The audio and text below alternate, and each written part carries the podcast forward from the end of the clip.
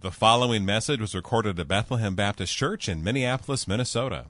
More information can be found online at bethlehem.church. Would you join me as we now go to the Lord in prayer? Father in heaven, teach us through your word how to wait on you this morning. Teach us what it means to live by faith in the Son of God who loved us and gave himself up for us. Teach us to walk by faith and not by sight. Teach us to abide in Christ and to be filled with your Spirit. And we pray that you would do this this morning for our joy in Jesus. It's in his name we pray.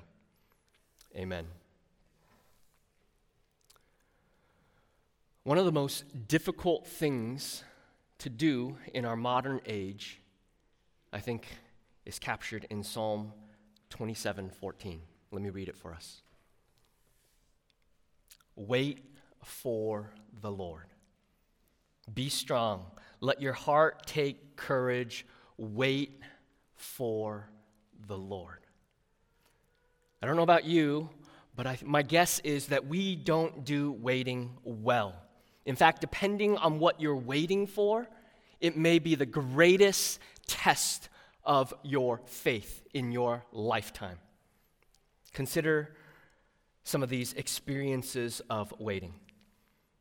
Perhaps you've endured multiple bouts of treatment in your cancer journey radiation, chemotherapy, trips down to Mayo Clinic, and you've been asking for healing, and yet you're still waiting.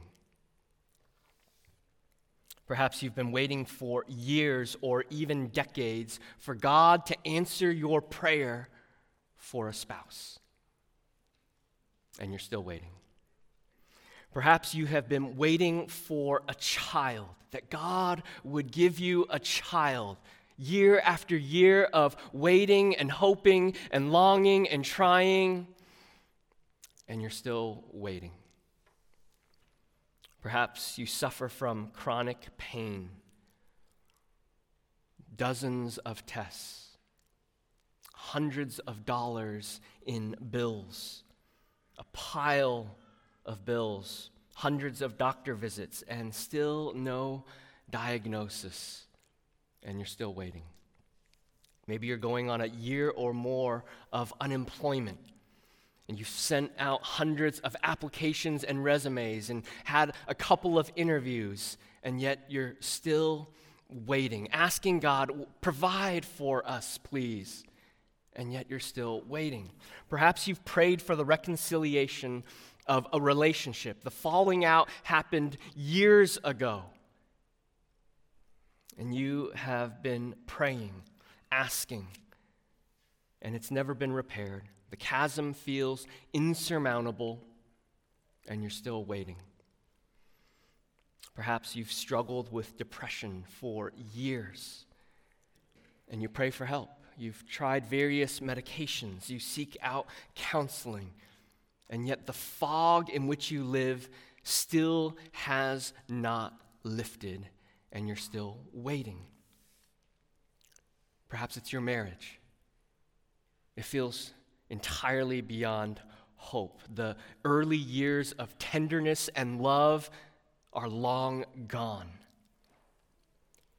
You're like ships that pass in the night, and you've prayed hundreds of times, more than you can even count, that God would fix and mend and restore, and yet you're still waiting. Or perhaps you were slandered. Lies were said about you. Your reputation has been crippled, and you've cried out for vindication and justice. And you're still waiting. That's just a small sample of situations, but whatever the situation, it can be so difficult and challenging, can it not, to wait on the Lord. God doesn't answer our prayers with Amazon Prime and same day shipping. We live in a world that caters to our every whim. our every desire for instant gratification. And yet, as we wait on the Lord, this is perhaps one of the most difficult things when we see unanswered prayer. It's not how the Christian life works. So, in our passage this morning, we want to look at how are we to wait upon the Lord? That's the question I want us to answer. How are we to wait upon the Lord? And in our passage, we see that the disciples are waiting on the Lord. Jesus has just ascended into heaven. And he's told them to wait for the promise of the Holy Spirit. And ringing in their ears is there's only 11 of us, only 11 apostles, because Judas betrayed Jesus. What's up with that? And not only that, but he, he killed himself afterwards. The future looks uncertain, their numbers are sparse, the mission is great, and their strength is lacking, and so they're waiting upon the Lord to receive the Holy Spirit. And we're going to see that next week. Pentecost. But this week, how do we wait on God? What does it look like for us? in all of the diverse situations that we find ourselves in. If you're watching from home, maybe for the first time, you have things that you want and you're waiting on God. What does it look like for us to wait as Christians by faith? Our passage reveals that disciples actively wait upon the Lord by doing three things praying, searching the scriptures, and taking action by faith. And the aim of my message this morning is that we would not only recover the discipline of waiting upon the Lord, but that we would see his sovereign and good hand at work in the waiting so that we would find joy in Christ. So our passage breaks down into three points wait on the Lord by devoting yourself to prayer. Wait on the Lord by searching the scriptures, and wait on the Lord by taking action by faith. So, first, we're going to look at verses 12 to 14 Wait on the Lord by devoting yourself to prayer. Now, the disciples return to Jerusalem from the Mount of Olivet to wait for the Holy Spirit. The original listeners would have understood that the Mount of Olivet is where many of the disciples met Jesus and where Jesus was arrested and where he ascends to heaven and where Zechariah speaks of a great and glorious day of the Lord when Jesus will return. But until that day, the disciples are waiting. Now, Luke makes a point in these verses to tell us that there's 120 people gathered. You see that in verse 15, including many women, Mary, Jesus' mother and Jesus' brothers, likely the children of Mary and Joseph. They're actually mentioned in Mark chapter 6, verse 3 as James and Joseph and Judas and Simon. And there was many female disciples and possibly some of the wives of the apostles who traveled with Jesus as well. And let me just note for a moment women are portrayed throughout Jesus' ministry not as second class citizens, but as integral part of Christ's church, as disciples. They traveled with Jesus, probably supported Jesus' ministry through their own incomes. They're co heirs of the grace of life. And Luke makes a point to draw that out for us so that we don't get it mistaken. Women are an integral part of the church. And in many ways, our documents that we'll share later this week will speak to that. That men and women together, co heirs of the grace of life. And yes, God has designed manhood and womanhood differently and beautifully. And yet, He's designed it. And we want to understand His design. There's different roles and responsibilities, and yet we're together brothers and sisters in the church as co heirs of the grace of life. Now, Luke mentions 11 apostles by name, and he gives the main emphasis in verse 14. All these, with one accord, were devoting themselves to prayer. And they're waiting for the Holy Spirit. They're not just passively sitting back, they don't go back to what they were doing before which is what they did when Jesus died. They said, Well, I guess we go back to fishing. But here, they, they don't go back to their previous vocations or occupations. They wait upon the Lord by devoting themselves to prayer. They devote themselves. The primary activity that characterizes Jesus' disciples is prayer. Prayer is not what the disciples do when they can't figure out stuff for themselves, but it's a way of life because they've seen Jesus himself live this way when he was with them. Jesus would retreat up to the mountain and pray all night. Prayer is not the ripcord that you pull in case of emergency. Unfortunately, I think too often in the church, there are Christians who treat prayer like an insurance policy. You have it to protect you, but you hope you never have to use it. Instead, as we look at the life of the disciples and of Jesus, prayer is instinctual, it's a way of life. In the same way that we eat multiple times every day, prayer is the constant connection and nourishment that we receive from God. We used to have a phrase that we would use around here at Bethlehem that prayer would be the visible engine of the church. How many of you have heard that phrase before? Just a handful of you. We used to say that prayer would be the visible engine of the church, that there's a Sunday morning prayer meeting and a first Wednesday fast where the staff get together, and there's all these other avenues for us to pray because we understand that we can't do anything in and of ourselves if we're not going to God first in prayer. And, and someone might say, well, what about God's Word? Shouldn't God's Word be the visible engine of the church? And I would just say, I drive a Prius, it doesn't matter right? You can have the battery and you can have the gas. The word and prayer together are the visible engines that drive Christ's church. In fact, prayer often preceded every significant event in Acts. Let me just give us a sample. Before picking the 12 disciples, it's actually here in our passage, they prayed. When the Samaritans received the word of God, Peter and John went down and they prayed that they would receive the Holy Spirit in Acts 8. After Saul goes blind following his vision of Jesus, what's he doing? He's praying. And then who's told to go and pray for Saul? It's Ananias. Before Cornelius sees a vision of an angel, he was praying. Before Peter's vision on the rooftop about going to Cornelius, he was also praying. The church is worshiping, fasting, and praying. And then in Acts 13, the Holy Spirit tells them, set apart Barnabas and Saul. And they fast and pray, and then they send them off before every significant turning point in Acts, prayer is highlighted because it's an integral part of the early church, and it should be of every church.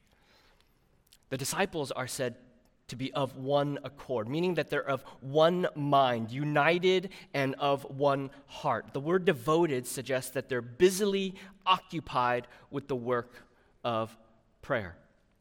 They've just received a massive mission. Go and make disciples, preach and proclaim the name of Jesus. And what's the foundational first step? Devoting themselves to prayer. I want to address two significant motivators for us to be devoted to prayer. Because I think in the hustle and bustle of life, it's, it's sometimes hard. You know, and, and I know that whenever a sermon is preached on prayer, everyone feels guilty because no one says, I've got it figured out. I, I, I, pray unceasingly and I do it a lot, and, and you know, I get a gold star, and, and, I'd be glad to show other people how to do it. And just no one is in that category. But here are two motivators for us to pray that I think are helpful to kind of remind us of this gift that we have to pray. The disciples pray because they needed God's help. They were desperate. God had given them a commission to preach and make disciples to the very ends of the earth. And the very scope of this command made them realize there's no way that we can do this. We have no chance if it were not. If God doesn't show up, we're in trouble. And so they're utterly and completely desperate for God. They need the power of the Holy Spirit. If the Holy Spirit doesn't come, there, there, there's no hope for the mission and no hope for the disciples. Jesus himself told them, I'm leaving you, but I'm sending you the Holy Spirit. And so they wait and they pray. They pray for God's help and power. It's a healthy dependence and desperation upon God. Now, I wonder do some of us struggle to pray because we live as those who are self sufficient? If work is hard, I'm going to work harder. If finances are tight, I'm going to tighten the budget. If relationships are broken, I will fix them with my own relentlessness. If things are difficult, I'm going to put more elbow grease into it. But Christians, of all people, should know we do not live as those who are self sufficient. We can't live this life on our own. We live by faith in the Son of God who loved us and gave himself up for us and has given us his Spirit and given us prayer. Let me just point out 2 Corinthians chapter 1. We know that we can't fix all the problems around us, and yet we do have many problems, don't we? 2 Corinthians 1, verses 8 and 9 Paul writes, and he says this For we do not want you to be unaware, brothers, of the affliction we experienced in Asia. For we were so utterly burdened beyond our strength that we despaired of life itself. We thought we were going to die. Indeed, we felt that we had received the sentence of death. But then what does he say? But that was to make us rely not on ourselves, but on God who raises the dead. The very trouble that we were experiencing that made us think that we were going to die was to push us into the heart of God, was to push us so that we would trust in Jesus. And here now, in all the situations and difficulties that we face every single day, they are to push us so that we would devote ourselves to prayer. They are to remind us that we do not live as those who are self sufficient. We do not live as those who can live without God. We do not live as those who can go without the food of prayer. But the second thing I want to point to, not just desperation, but delight. We come before the Lord with delight, do we not? In prayer, we're not just walking up to a slot machine and throwing in little coins of prayer and pulling the lever and just hoping and praying. At some point, it's got to pay out, right? I got to hit the jackpot. We just keep pulling the lever, throwing some prayer tokens in, and, and, and, just keep pulling until we hit the jackpot. Just keep dutifully praying until you cash in. Oh no. What's prayer? Prayer is a relationship with the Heavenly Father. That we get to climb up into the lap of the Heavenly Father and say, Oh, things are so overwhelming. Things are so hard. Things are so difficult. I'm so angry. I'm so frustrated, Lord. And He welcomes us and He hears our prayers. As a father, very often my kids will come and they'll say, usually during the workday, they'll say, because I'm working from home now very often, and they'll say, Dad, can you come play a game? Can you read me a story? Can I sit in your lap? And, and unfortunately, very often I have to say, I'm so sorry, honey. I, I would love to, and, and, maybe a little bit later, but, but I have to do work. I, I have to write a sermon. I, I, have to send an email or a hundred emails. Uh, and, and, and I feel bad. Uh, but, but I think they understand, and, and the, the stunning reality is every time we say to our Heavenly Father, not can you play a game with me, but can, can I vent my soul before you? My heart's breaking because my children, my parents, my friends work so hard. I'm scared for the world that we live in, whatever the issue barrenness, death, mourning, whatever it is. And when you come before the Father and you say, Can I climb up in your lap? Because I'm hurting. What does the Father say to us? He says, Come. Come. He's never, he has never turned away his children. when they come before him and call for his help. Not once. I've done it many times with my own children to say, Not now, honey. And yet our Heavenly Father says, Come. He has never turned away his children. And so when you have problems, and my guess is you have problems, bring them before the Lord because he receives you and he cares for you. Number two, wait on the Lord by searching the scriptures. I need to move faster. I'm looking at the time here. We see that the disciples wait on the Lord by searching the scriptures. And what I want to do is understand Judas's death and understand how the Old Testament scriptures had to be fulfilled. First, the account of Judas's death poses a problem for us. Matthew's gospel describes Judas' death differently from Luke's account in Acts. You can actually read it in Matthew 27, verses 3 to 10, but I'll just kind of summarize it for you. In Matthew's account, it says that Judas returned the money and then went and hung himself. And the chief priests took the blood money and purchased the field to be a burial place for foreigners. And here in Luke's account, it says that he fell headlong and he burst open in the middle, and all of his bowels gushed out. So there's also similarities between the two accounts. They both mention the field of blood and, and they mention the purchase of the land. So, how should we understand this discrepancy? There's at least two ways we can do this. You could say that there's a way to harmonize them, and there may be, but I think there's just different emphases that are being drawn out in these two accounts. In Matthew's gospel, he's condemning the priests who bribed Judas to betray Jesus. And so he in that account he's trying to show, look how these priests bribed Judas, and Judas felt this guilt and then gave back the money, and it was still blood money, and so they probably purchased the field in his name. So it's not necessarily theologically significant that there are differences here. But the, the, the, biggest sort of discrepancy is maybe that Matthew says that Judas hung himself, and Luke says that he fell headlong. If we were to try to harmonize this, it could be, and, and, and scholars are just divided, I'll, I'll just admit, that they're not entirely sure. But it could be that Judas hung himself from a really tall tree, and when that rope broke, or perhaps someone cut him down. He came falling a long distance, and indeed his body burst open after swelling and his intestines spilled out. But the point that I think Luke is actually trying to make is not the manner in which he died or how he died, but rather that he's trying to illustrate the gory death of those who stand against God's anointed ones.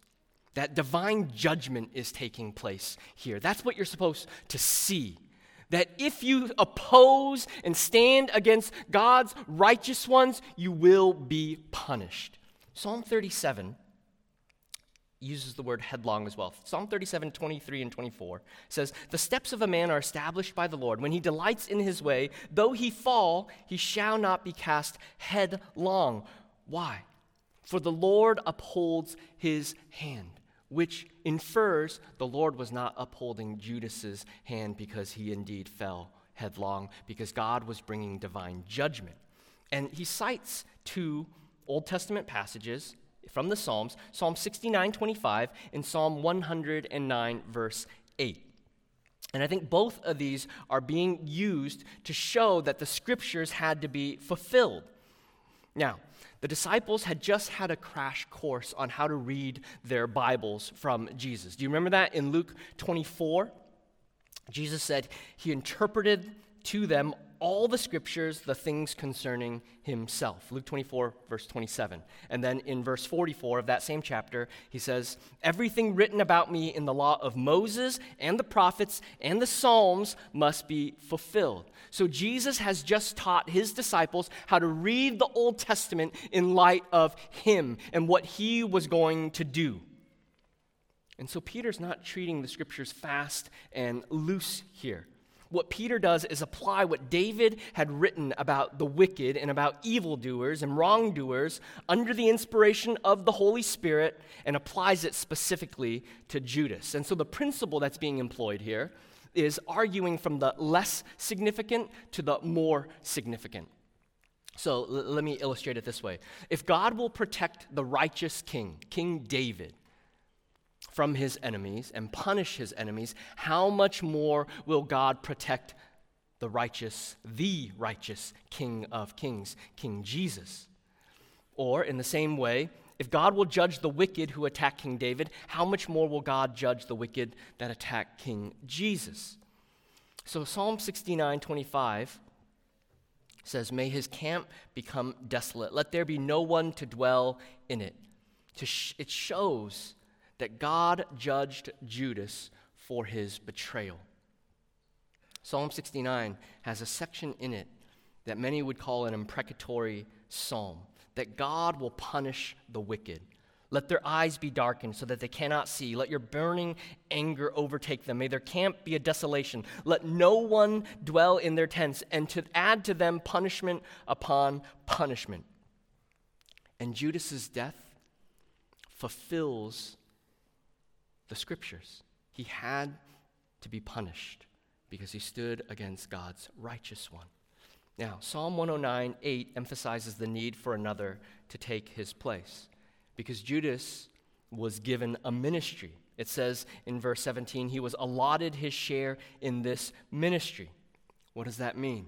Well, there was 12 sons of Jacob, became the 12 tribes of Israel and now there are 12 disciples. It's reconstituting what it means to be the people of God. And yet, when he named all of them, there was only 11.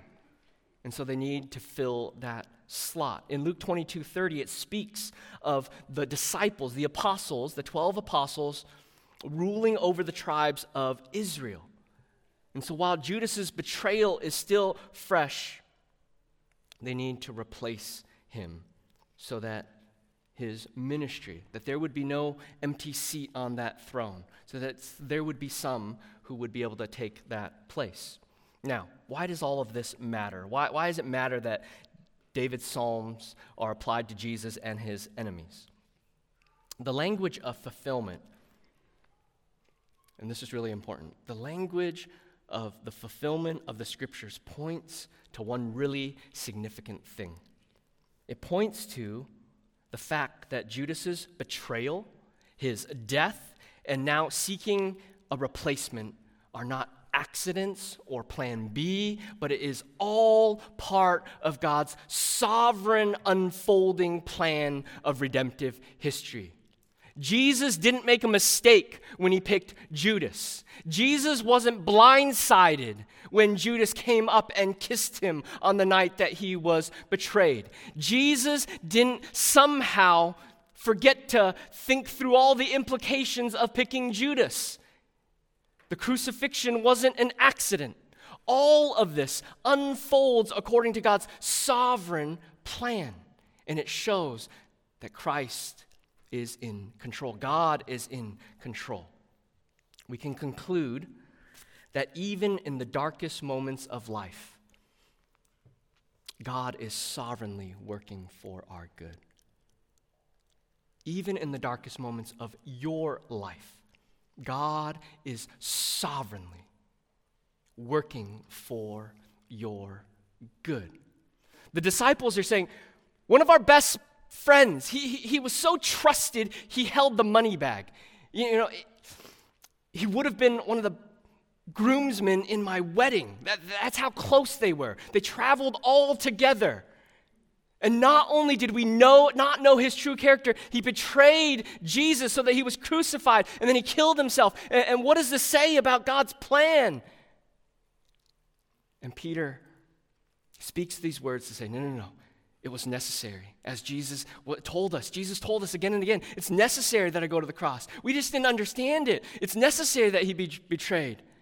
God is still sovereignly in control. And so, in the hardships of your life, the difficulties that you face, the Lord Jesus Christ, God the Father, and the indwelling power of the Spirit is still in control and can sustain you and is working for your good. I want to call us to meditate on Scripture. and to pray Scripture. And, and I just think it's so helpful when we engage our prayer times with an open Bible and, and pray the Scriptures. It's an endless resource of God's Word for His people. Martin Luther wrote an open letter to Peter the barber on how to pray, and, and I'll just quote a short section of it. He says, I think of each commandment as first instruction, which is really what it is intended to be, and then consider what the Lord God demands of me so earnestly. Second, I turn it into a thanksgiving. Third, a confession. And fourth, a prayer. This would be very similar to reading any passage of Scripture and then praying acts through it, right? Praising God for it, adoration, confession, thanksgiving, and then supplication. I just want to encourage us. If you're feeling anemic in your prayer life, open the Bible. You can start anywhere. Your Bible reading plan is a great place, and then just pray through all of it until the Lord gives you satisfaction and delight in His Word and in His presence. Number three, and I got to move quickly. Verses 21 to 26. Peter sets forth two prerequisites for replacing Judas in verses 21 to 22. They had to have been there since the baptism of John and then to witness his resurrection. Now, they put forward two names, and my guess is that these are some that were among the 72. Do you remember that Jesus sent out 72 disciples in Luke 10:1?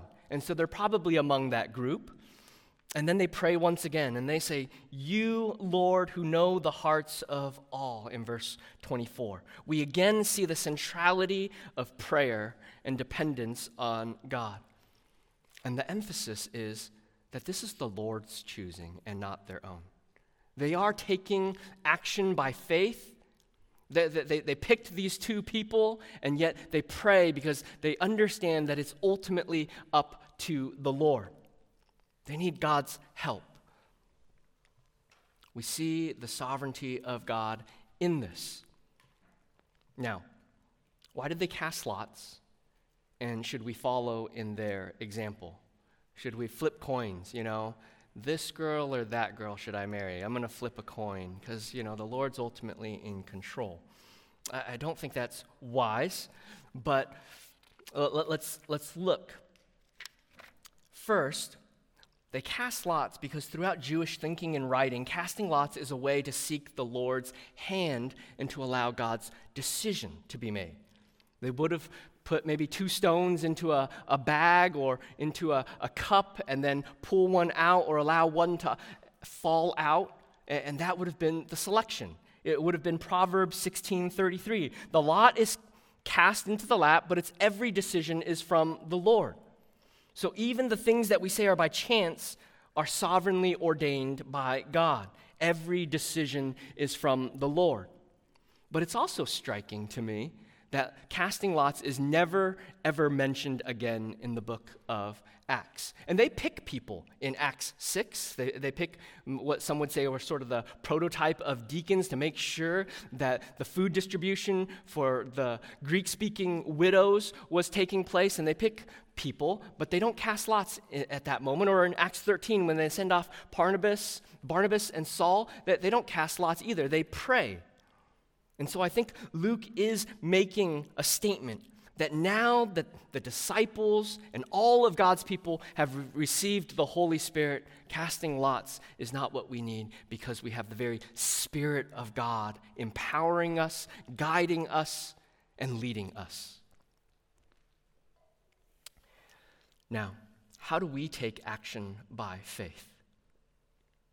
I know that we have many trials and hardships and uncertainties, and we can feel overwhelmed by it all. And yet, I think it's so encouraging when we see this account. The disciples, they obey Jesus. They wait. They're told to wait, so they go and they wait.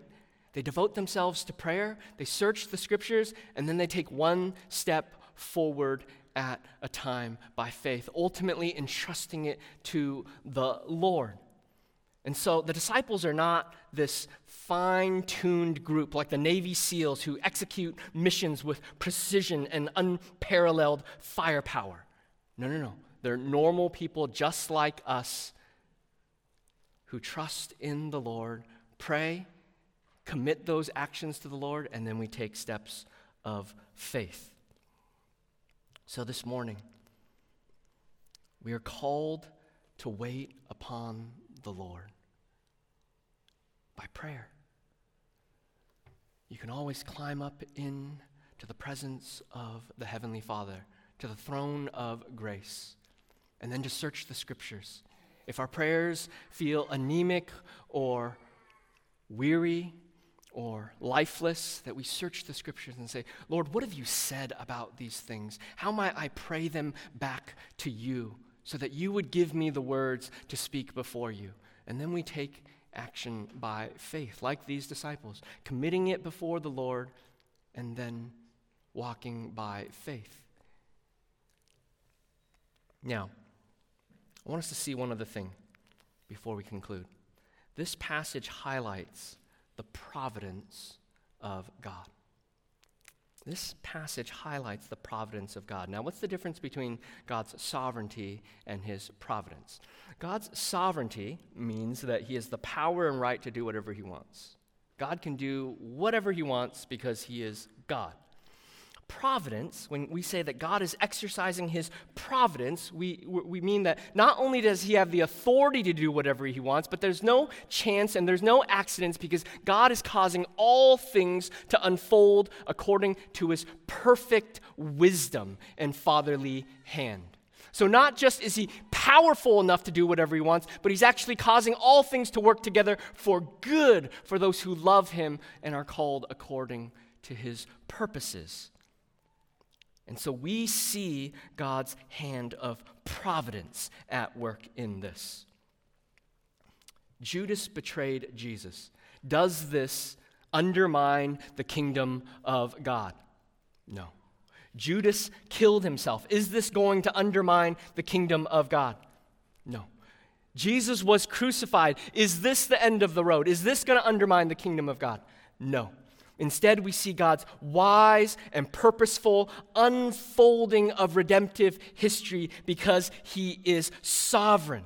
So, in your waiting, God is not making a mistake.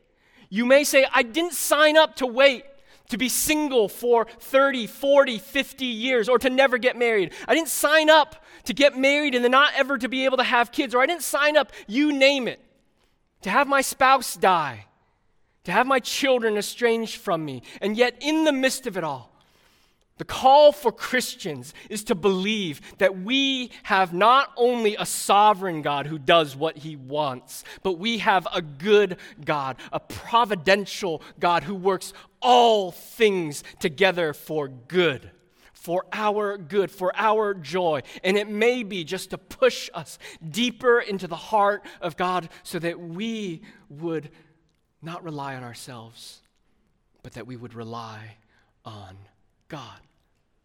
So, in your waiting, God has not made a mistake. Don't ever believe that. God makes no mistakes. And yes, life is hard. And yet we have a good good, glorious Father who welcomes you into his presence. And as we come to take communion here in this service, that is where we see God's providence on display most magnificently, is it not? That in the death of his own son, the greatest crime ever committed against humanity, he purchased sinners so that they would have everlasting life and joy forever. In your right hand are pleasures forevermore. Let's pray.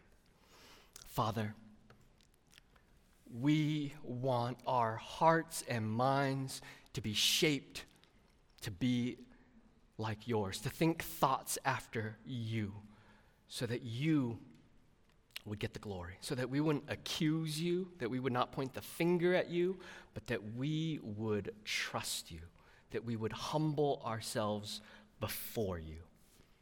So do that, we pray, in Christ's name. Amen. Thank you for listening to this message from Bethlehem Baptist Church in Minneapolis, Minnesota.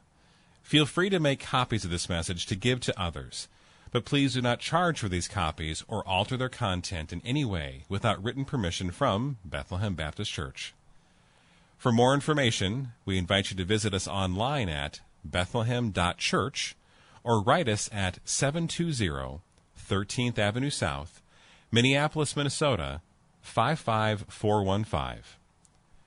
Bethlehem Baptist Church, spreading a passion for the supremacy of God in all things, for the joy of all peoples, through Jesus Christ.